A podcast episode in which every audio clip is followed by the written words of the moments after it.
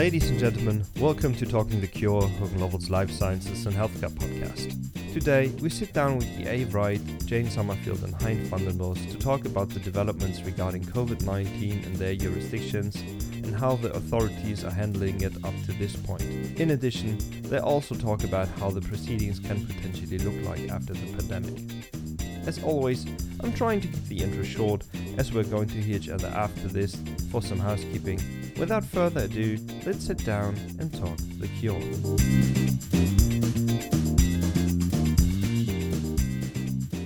Hello, everyone, and welcome to this podcast. Purpose is to provide an update of our experience on the guidance and structure and approach by both the at both European level, EU level, and at national level in the individual member states.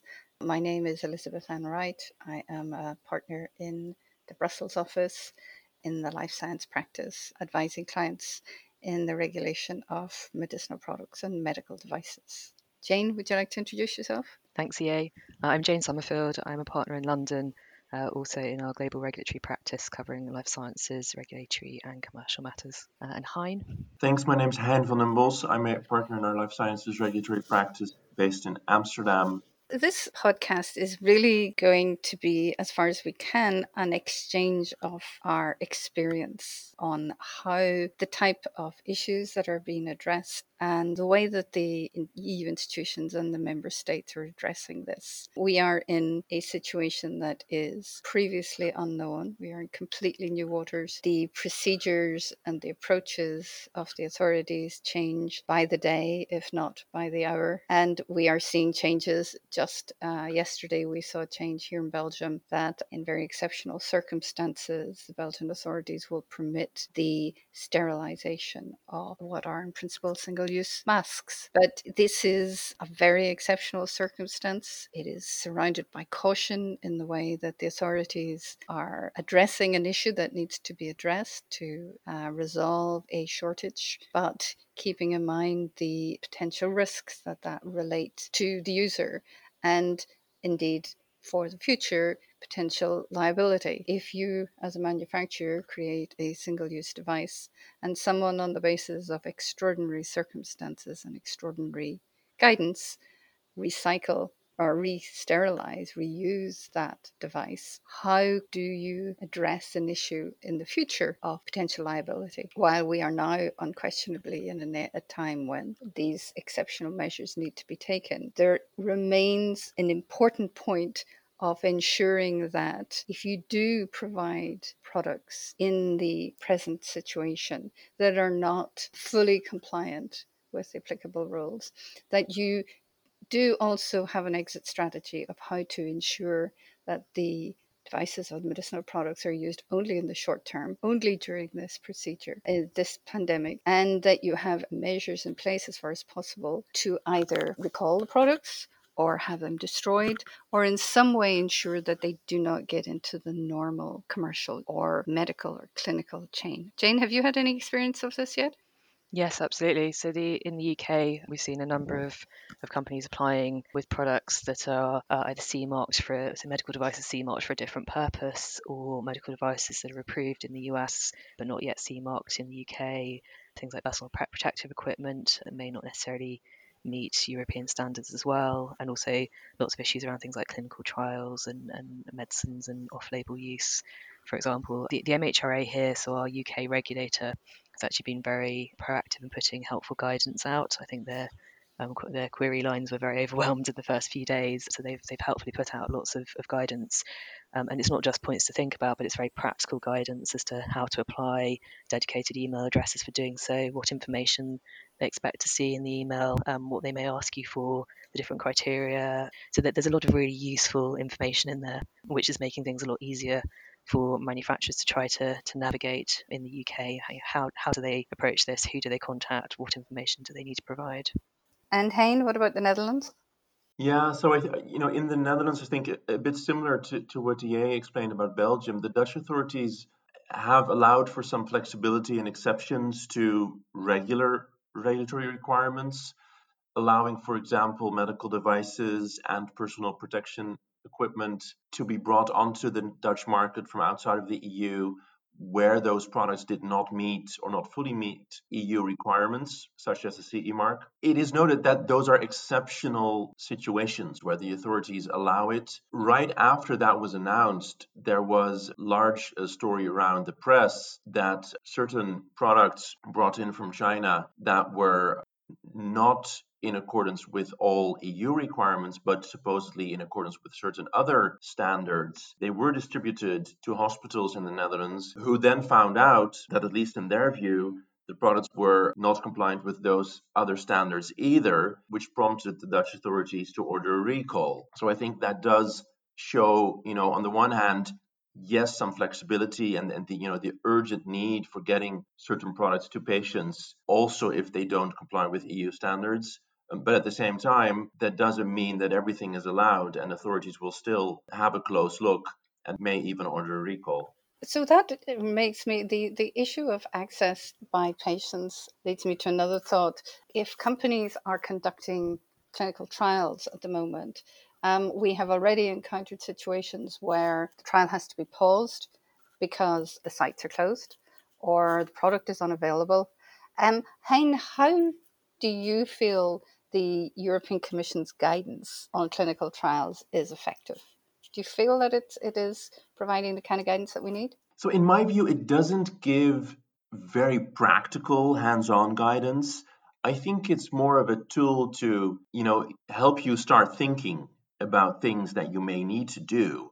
Um, in my view, the European Commission's guidance is relatively high level and, and general, and it would be helpful to look at member state guidance, which increasingly is in place too across the countries, for more practical advice. So we've seen that here in, the UK, and I, know I know Italy has um, has similarly practical guidance where the MHRA here is, is giving quite specific information as to, to, what needs to be documented, what needs to be notified to the MHRA. They're being quite flexible um, and saying things that would previously have been substantial amendment notifications are not, provided they're documented correctly. So that there's quite a lot of pragmatic um, sense being applied here, but at the same time, with the overriding concern of patient safety still remaining. So, you know, where there are significant patient safety issues, they still do need to be escalated. I don't know what you're seeing in, in Belgium. Is that's quite similar, yeah? It is.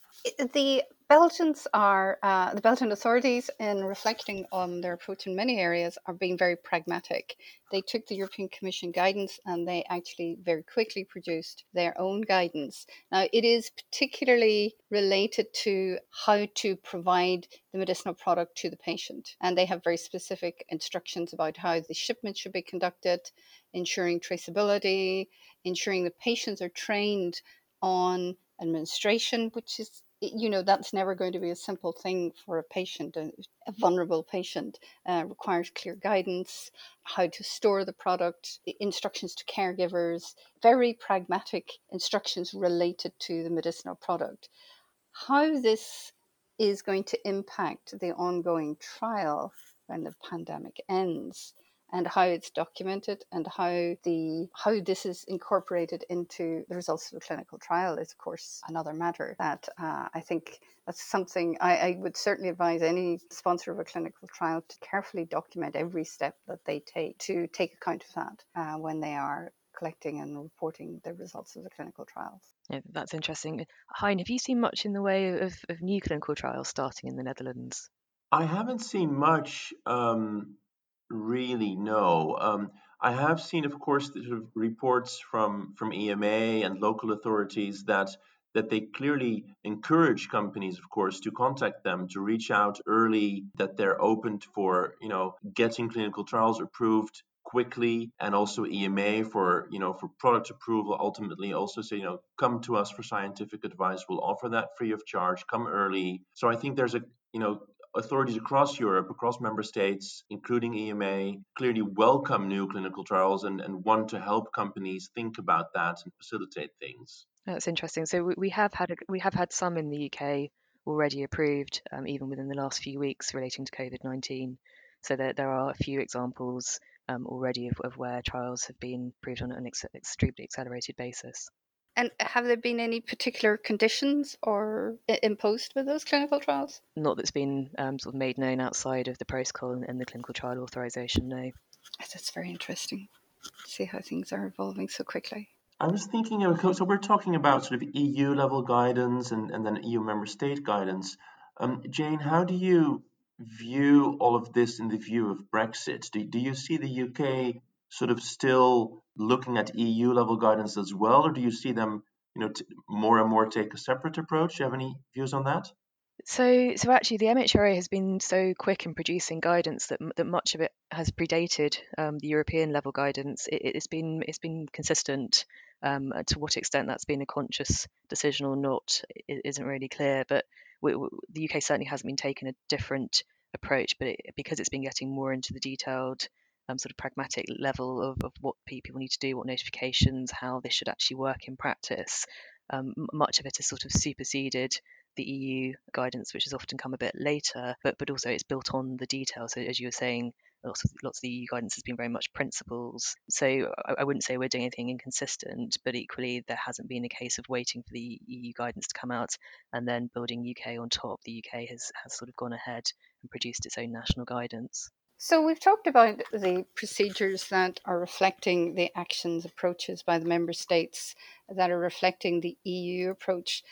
Um, have either of you seen any inconsistencies between the member states? Uh, one of the things I'm thinking about is, again, and it's very pragmatic, practical approach, the Belgian authorities have banned the use of certain types of rapid diagnostic tests. And the reason that they have done so is because they are concerned that they're self tests and they're concerned that the patient may not be able to really understand how to conduct the test, how to read the results. And they have also decided to postpone the use of antibody detection tests again to do because of the, the question on the suitability of the test for detection of COVID 19.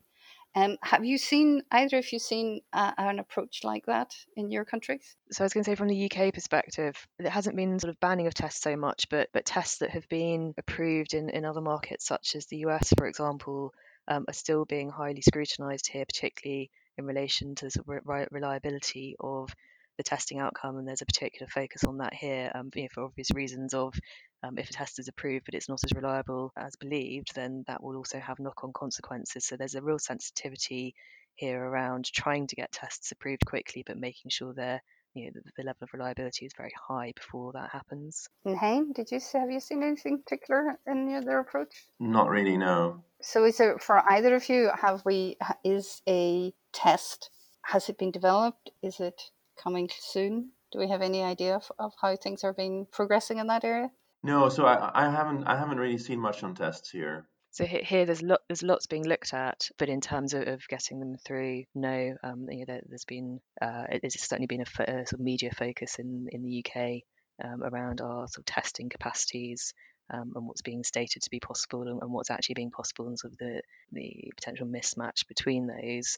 Part of which um, there, there are a number of reasons for it, but, but, part of which is also making sure that where a test is is is authorized and is bought on a on a large scale, that it's actually going to do the job that's needed. So we are now, as I said at the beginning, in a very unusual unprecedented situation. In four or five months from now, what do you think we will have learned from the experience of the moment in relation to the regulation and supply of products to treat patients. Uh, I don't want to, to, to, particularly focus on either of the one or other of them, but um, I, would like to start with, with you, Hein, from a, as an EU member state. Do you think that, that there will be a that this the experiences that we're having now will influence the approach adopted by the authorities in the future?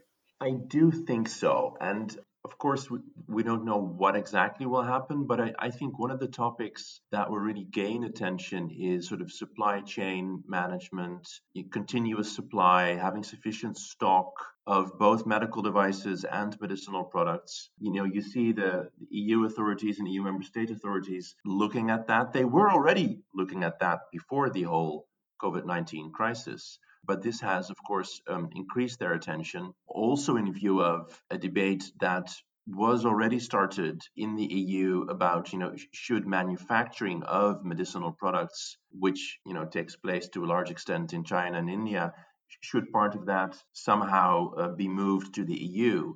So I think the whole sort of supply, keeping stock, and even manufacturing discussion will at least continue to take place. And Jane, do you think that there'll be an impact, particularly in the UK now? So I completely agree with all of, of Hein's comments. I think the one of the things that's interesting at the moment is is obviously the need to take um, a risk-based approach, and that's always been the underlying concept within both EU um, and UK procedures. But but I think that concept is really being pushed and tested and flexed right now, and I think that will lead to not necessarily um, flexibility in how regulatory procedures are approached, but I think that will focus minds again on on have we got the right balance? Are there areas where we can um, sort of push that risk-based based approach further. I think also in terms of, of sort of delivery of how products are used and, and healthcare more widely, um, certainly in, in the UK, there's been a huge shift over to patient care remotely wherever possible. And I think that will be a long-term change eh, you know, in that in the broader healthcare environment over here as to what is done remotely, what is done on site. Hospitals and clinicians are having to do a lot more remotely in a way they've never done before, and I think that will continue afterwards, not perhaps to the same level. I'm sure we'll go back to sort of having many more patient visits. But I think there will be a real shift there that you know, I think what's happening now will really push acceptance of digital healthcare technology in a way that we haven't really had so far. That's going to be, I think, particularly interesting is digital health has been, and we've seen it growing immensely over the last years. Digital health really has come to the fore in the last weeks and has proved to be, I think, a, a very important tool in helping healthcare professionals manage uh, this uh, this explosion of uh, medical issues that they have faced. So it will be interesting to see how that will be how will that how that will be leveraged in the future. It um it has been growing, but I, I would I would personally like to think that uh, this will be an impetus to uh, increase it even further. I agree, and we've seen that happen in a number of member states, including the Netherlands, where the authorities have allowed for certain telehealth and telemedicine activities to take place, which were not or not always allowed before the pandemic.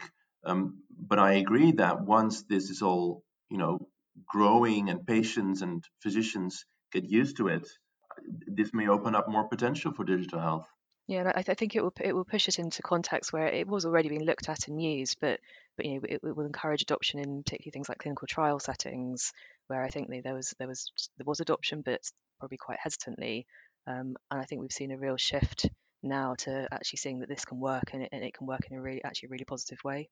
Is there anything that we haven't yet addressed that you think that is particularly telling in the in the present situation? What about liability? We we talked about this before, and I have to say, it is something that that concerns me a little bit because one of the things that we have seen is this wonderful increase in production of certain types of devices, ventilators being a particular example of that. And we have seen the car industry and all sorts of industries stepping up to produce ventilators and supplying those uh, on the basis of the more flexible approach uh, adopted by the authorities. But in the future, how what would the responsibility be and with whom would it lie to ensure that these devices are not that are not retained in the medical context? What would you if you were um, advising um, either the manufacturer or the hospital what advice do you think that they should keep uh, both parties should keep in mind? Considering that these are high value devices. And I, I suspect there is going to be an attraction of keeping them. What would you advise? I think one of the things to do up front, at least, is be very clear about what the product is, what it can do, what it cannot do, uh, what its intended purpose is, and, and whether it complies with whatever standard. So I think information and warning is at least important. And do you think that we would um, have to infer on the manufacturers a responsibility uh, that we would have a, a, normal medical device manufacturer has um, substantial substantial traceability obligations um, in relation to their devices. Should we hold manufacturers are creating them at the moment to the same obligation? I have to say, I'm inclined to suggest that maybe we should, given that they are made for specific circumstances and they mm. may not. I, I could see maybe they may not be as robust in the long term as e- existing devices. Am I too strict in requiring that they should have some traceability obligations? I think from my perspective, it's it's going to come down to the particular circumstances of the individual device. You know, are we talking about a device that is C is a CE mark device, but that it's been extended beyond its usual CE marking purpose, or are we talking about a device that's never been CE marked and has gone through emergency approval? I, th- I think that balance between the regulatory background and the circumstances of the approval will factor into into all of those questions about liability. Hein, what do you think? Yeah, I think so too. And um, some degree of, of traceability, vigilance requirements would make sense. I'd be interested also to see how competent authorities will look at that. You know, th- th- this is rapidly evolving. I wouldn't be surprised if competent authorities in the EU member states, at least initially, perhaps take a slightly different views on a country by country basis, hopefully resulting in some more harmonized guidance at some point. Interestingly, one of the points that the UK MHRA is asking um, medical device manufacturers when they're applying for emergency marking is what their plan and timeline is for um, achieving full CE marking of the device. So that they're clearly already thinking um, along those lines of how long will these uh, these devices approved under an emergency procedure be on the market for, um, and how long will it be until uh, a normal CE marked version, as it were, um, is available on the market, so that they already have an eye to that that time frame and what may happen next. That's a very pragmatic way to look at it, indeed.